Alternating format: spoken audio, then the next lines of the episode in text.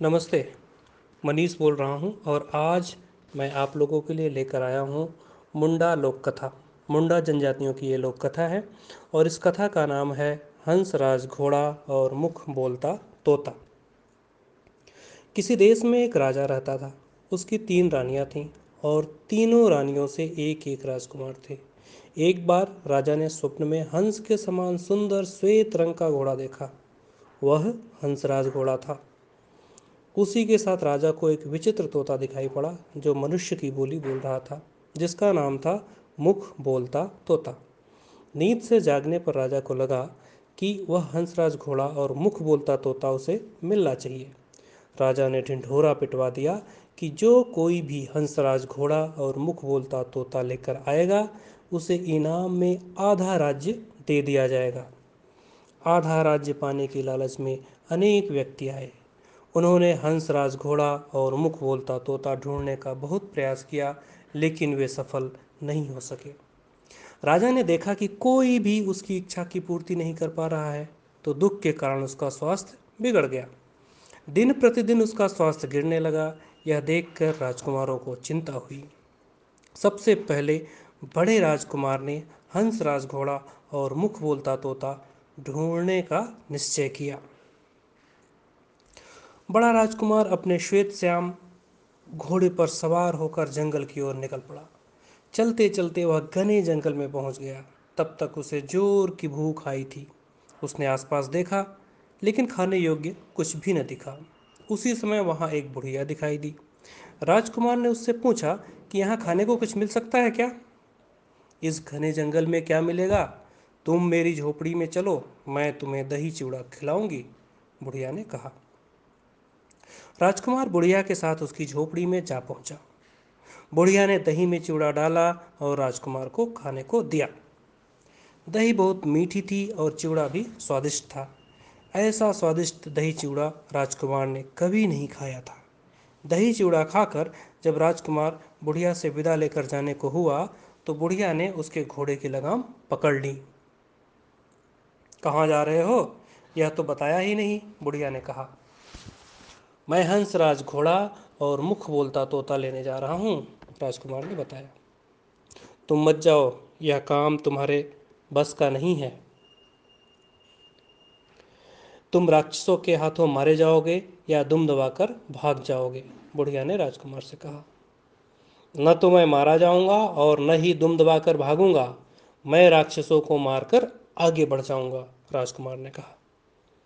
तुम ऐसा नहीं कर पाओगे, बुढ़िया ने कहा। मैं ऐसा ही करूँगा, राजकुमार बोला। तो लगी शर्त?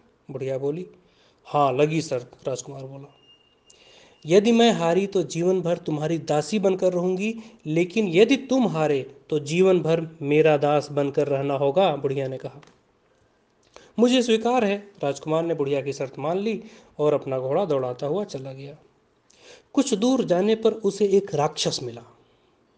मैं भूखा हूँ, मैं तुम्हें खा जाऊँगा राक्षस ने गरजते हुए कहा। राजकुमार ने राक्षस को देखा तो उसकी भयानक आकृति देखकर ही वह डर गया। घोड़ा मोड़कर अपनी जान बचाकर भाग खड़ा हुआ। राजकुमार भाग कर बुढ़िया के पास पहुँच गया। क्यों? सर थार गए? बुढ़िया ने मुस्कुराते हुए कहा। इसके बाद राजकुमार को उसने अपना दास बना लिया। जब कई दिन हो गए और बड़े राजकुमार की कोई सूचना नहीं मिली तो शेष दोनों राजकुमारों को चिंता हुई। अब मझले राजकुमार ने हंसराज घोड़ा और मुख बोलता तोता लाने और बड़े राजकुमार को ढूँढने का निश्चय किया। वह अपने भूरे रंग के घोड़े पर सवार होकर निकल पड़ा। मजले राजकुमार के साथ भी वही हुआ। उसे वही बुढ़िया मिली। उसने मजले राजकुमार को भी दही चिवड़ा खिलाया, शर्त लगाई और मजला राजकुमार भी शर्त हार कर उसका दास बन गया। कई सप्ताह बीत जाने पर भी बड़े तथा मजले राजकुमार की कोई सूचना न मिलने पर सबसे छोटे राजकुमार ने हंसराज घोड़ा और मुख बोलता तोता लाने का और अपने दोनों भाइयों को ढूँढने का निश्चय किया। वह अपने काले रंग के घोड़े पर सवार होकर निकल पड़ा। चलने से पहले उसने अपनी माँ से दही चूड़ा बंधवाया, जो रास्ते में खाने के काम आता, और घोड़े के लिए थोड़ा सा चारा बंधवाया। इसके बाद वह भाला बर्छी धनुष, बाण, तलवार और कोड़ा लेकर निकल पड़ा। घने जंगल में पहुँचने पर छोटे राजकुमार को भूख लगी। उसने दही, चिवड़ा की हांडी निकाली और खाने लगी। खाने लगा। इतने में बुढ़िया आ गई। उसने देखा कि छोटा राजकुमार अपने साथ दही, चिवड़ा लाया है। अतः उसने दूसरा बहाना किया और छोटे राजकुमार से बोली, बेटा, मैं बूढ़ी, थक गई हूँ, भटक गई हूँ। मुझे अपने घोड़े पर बिठाकर मेरी झोपड़ी तक मुझे पहुँचा दो। राजकुमार को बूढ़ी पर दया आ गई। उसने बुढ़िया को घोड़े पर बिठाया और उसकी झोपड़ी तक पहुँचा दिया। बुढ़िया छोटे राजकुमार को देखकर ही समझ गई कि पहले वाले राजकुमार इसी के भाई हैं। अतः उसने जादू के बल पर दोनों राजकुमारों को मेढ़े में बदल दिया, जिससे छोटा राजकुमार उन्हें पहचान न सके। छोटा राजकुमार बुढ़िया को पहुंचाकर आगे बढ़ने को हुआ तो बुढ़िया ने लपक कर उसके घोड़े की लगाम पकड़ ली। तुमने ये तो बताया ही नहीं कि तुम कहाँ जा रहे हो, बुढ़िया बोली।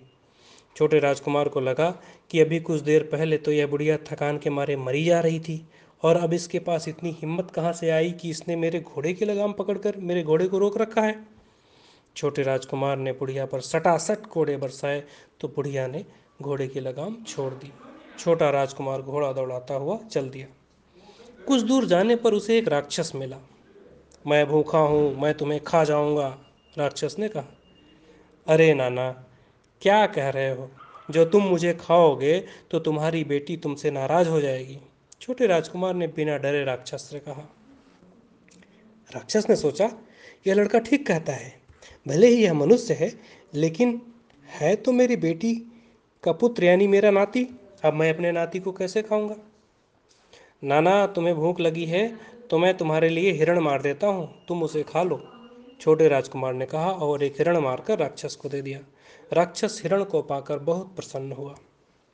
नाती, तुम कहाँ जा रहे हो? राक्षस ने पूछा।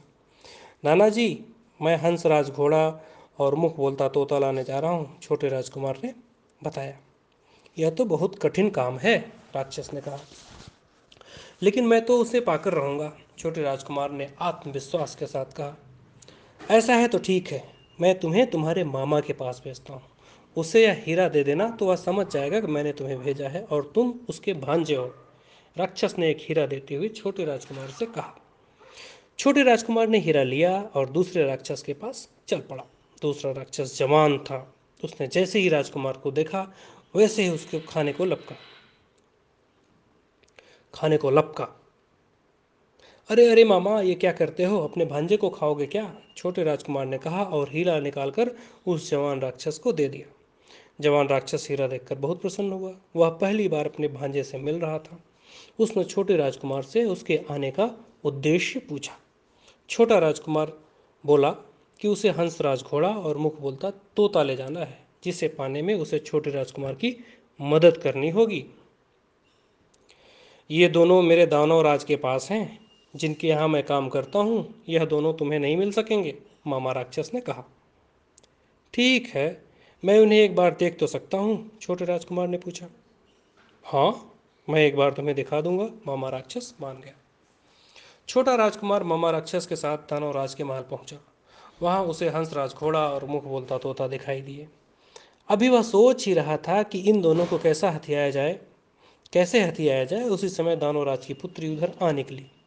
दानवराज की पुत्री ने छोटे राजकुमार देखा, छोटे राजकुमार को देखा तो बस देखती रह गई। प्रथम दृष्टि में ही छोटा राजकुमार उसे भाग गया। उसने यह बात तत्काल अपने पिता को बताई। दानवराज ने मामा राक्षस को बुलाया और उससे छोटे राजकुमार के बारे में पूछताछ की। जब दानवराज को पता चला कि वह मामा राक्षस का भांजा है तो उसने अपनी पुत्री का विवाह छोटे राजकुमार से करने का निश्चय लिया। दानवराज ने छोटे राजकुमार को अपने पास बुलाकर कहा कि वह उसकी पुत्री से विवाह कर ले। यह तो मेरे लिए सौभाग्य की बात है दानवराज, किंतु मैं एक ही शर्त पर विवाह करने को तैयार हूँ। यदि आप विवाह करने पर मुझे हंसराज घोड़ा और मुँह बोलता तोता दे दें, छोटे राजकुमार ने अपनी शर्त रखी। अपनी पुत्री के प्रेम को ध्यान में रखते हुए दानवराज ने छोटे राजकुमार की शर्त मान ली। इसके बाद छोटे राजकुमार ने अपना घोड़ा, छोटे राजकुमार ने अपना घोड़ा मामा राक्षस को उपहार में दे दिया। और हंसराज घोड़े पर अपने दुल्हन सहित सवार होकर अपने कंधे पर मुख बोलते तोते को बिठाकर अपने राज्य की ओर चल पड़ा।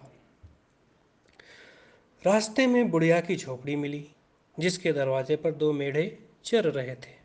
उन्हें देखते ही दानवराज की पुत्री ने बताया कि ये मेढ़े वास्तव में दो राजकुमार हैं। उसी समय बुढ़िया आ गई। छोटे राजकुमार ने तलवार से बुढ़िया की गर्दन काट दी। बुढ़िया की गर्दन कटते ही दोनों राजकुमार अपने असली रूप में आ गए। छोटे राजकुमार ने देखा कि ये तो उसके बड़े और मझले भाई हैं, वह बहुत हर्षित हुआ। तीनों भाई छोटे राजकुमार की पत्नी सहित स्वतंत्रतापूर्वक अपने महल में लौट आए। हंसराज घोड़ा और मुख पुलता तोता को देखकर राजा के सभी रोग दूर हो गए और वह पूर्णतया स्वस्थ होकर अपने पुत्रों की सहायता से राजकाज देखने लगा। धन्यवाद।